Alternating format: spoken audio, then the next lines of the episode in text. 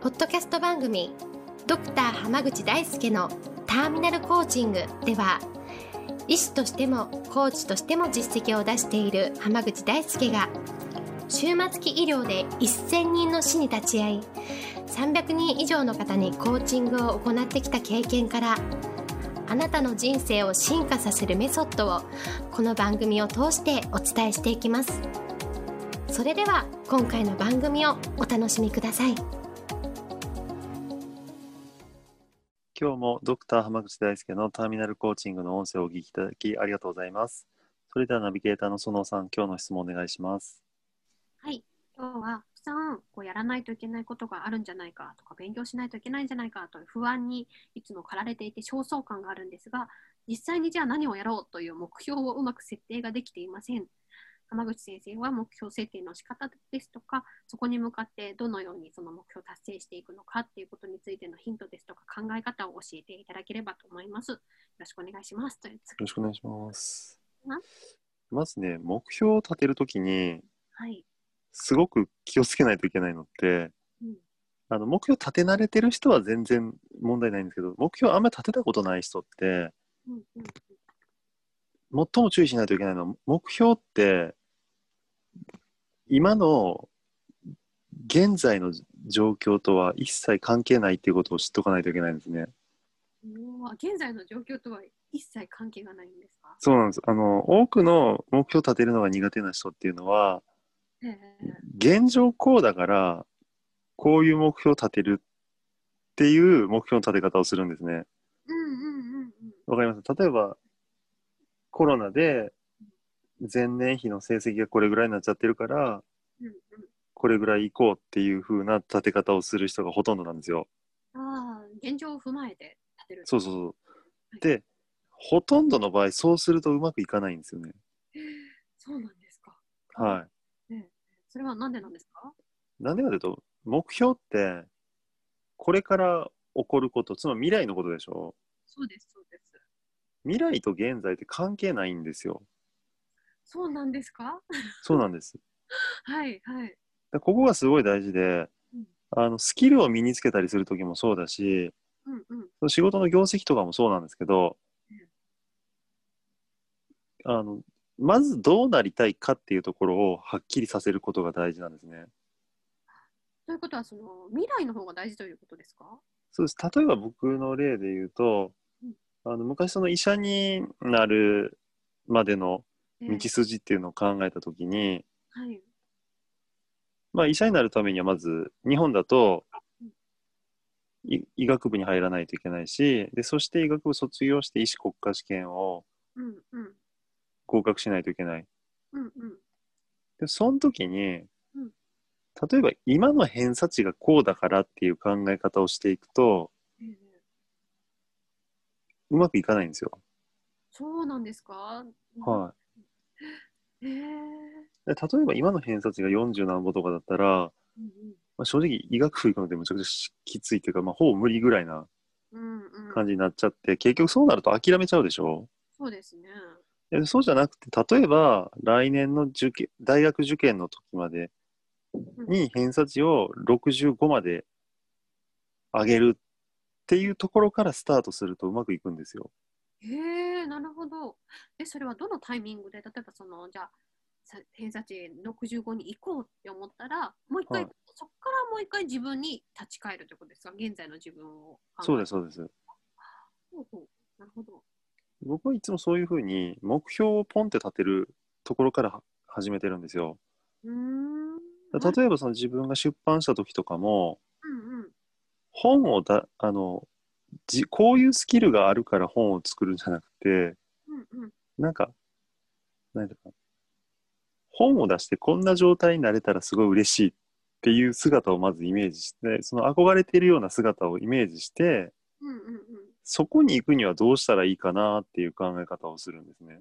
なるほど。あ、じゃあ、その未来の方が確定なんですね、ある意味。そうですそうです。うんうんうんうん。だから例えばそういうふうにしてじゃあ本出すためにはどうしたらいいかなって考えた時にその出版社の方々とお話をしてええあじゃあこの企画で行きましょうって OK をもらう必要があるじゃないですか。そうですね。その時に、じゃあ OK をもらおうと思ったら、うん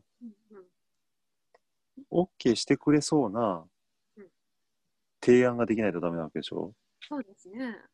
でじゃあ例えば本を出版した時に、まあ、医学書って結構発行部数が少ないので、まあ、1000冊ぐらい売れたらまあなんとか黒字には持っていけるぐらいって考えると、うんうん、潜在的に1000人ぐらい買ってくれそうな状況を作れれば勝ちなんですよ。確かに確かって考えたらじゃあ1000人ぐらい集めようと思ったらに。うん少なくとも講演会とかをいっぱいしてうんうんで1000人以上に聞いてもらってうんうんなんかあそのノウハウすごい素晴らしいですねとかぜひ採用させてくださいっていう人をうんうん1000人以上作ってしまえば、うん1000冊は売れる算段が立つじゃないですか。確かにそうですね。なるほど。って考えたら今もまだ誰もやってないけど、うん新しく受け入れてもらえそうなところでどのぶどの領域で勝負するかっていうところに来てうんうんあじゃあ自分はこのこの部分で攻めればうん勝機が見えるなと思うとうんうんじゃあそれをやろうっていうふうに決めてでそのためにはこれぐらい経験を積む必要があるなっていうふうにやっていくとうんうん。うまくいくんですよ。なるほど。じゃあ、その、今回質問してくれた方とかって、その、はいだから、とか、こう、焦燥感で何かやらないといけないっていうふうに考えていらっしゃるけど、しろ、じゃあ、そういうの外してどうなりたいの？っていうところから考えた方がいい。そうです。例えば不安なのは不安でいいんですけど、例えばその不安の正体が何なのかっていうところですよね。そのうん。ただ漠然とした不安なのか、はい。例えばそのもうコロナの影響をもろに受けて、営業がそもそもできないから、うんうんうん。う売り上げがもう入って入ってくる見込みがないんだみたいな。方とかだったりすると。何とかして生き残ろうとしたらどうしたらいいかとかですよね。うんうんうん。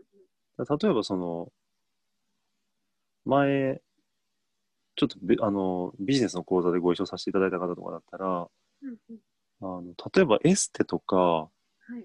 治療院とかやってる方がうんうん。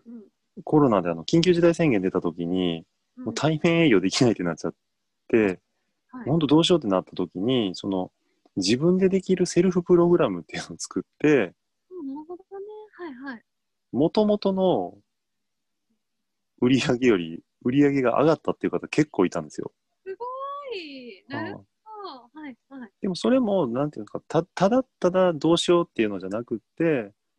こうい今まで以上にこう家でデスクワークとかが増えて、うんこう体が辛くなってる患者さんとかそのお客さんに少しでもこう体の疲れを取ってあげるためにはどうしたらいいかっうんうん。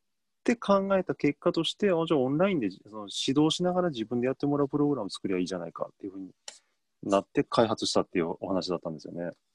なるほど、なるほどですね。そうだから単にオンライン化どうしようっていうやってるとそういうのは見えてこないんですけど自分がどうなりたいかっていうのがはっきりしたらすもう戦略って自動的に立つんですよ。確かにそうですね。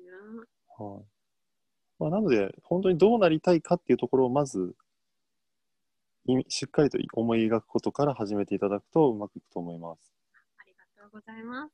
はい、では今日はこれで終わります。ありがとうございました。ありがとうございました。本日の番組はいかがでしたか？番組ではドクター濱口大輔に聞いてみたいことを募集していますご質問は d a i s u k e h a m a g u c h i c o m 大輔濱口 .com の問い合わせから受け付けています。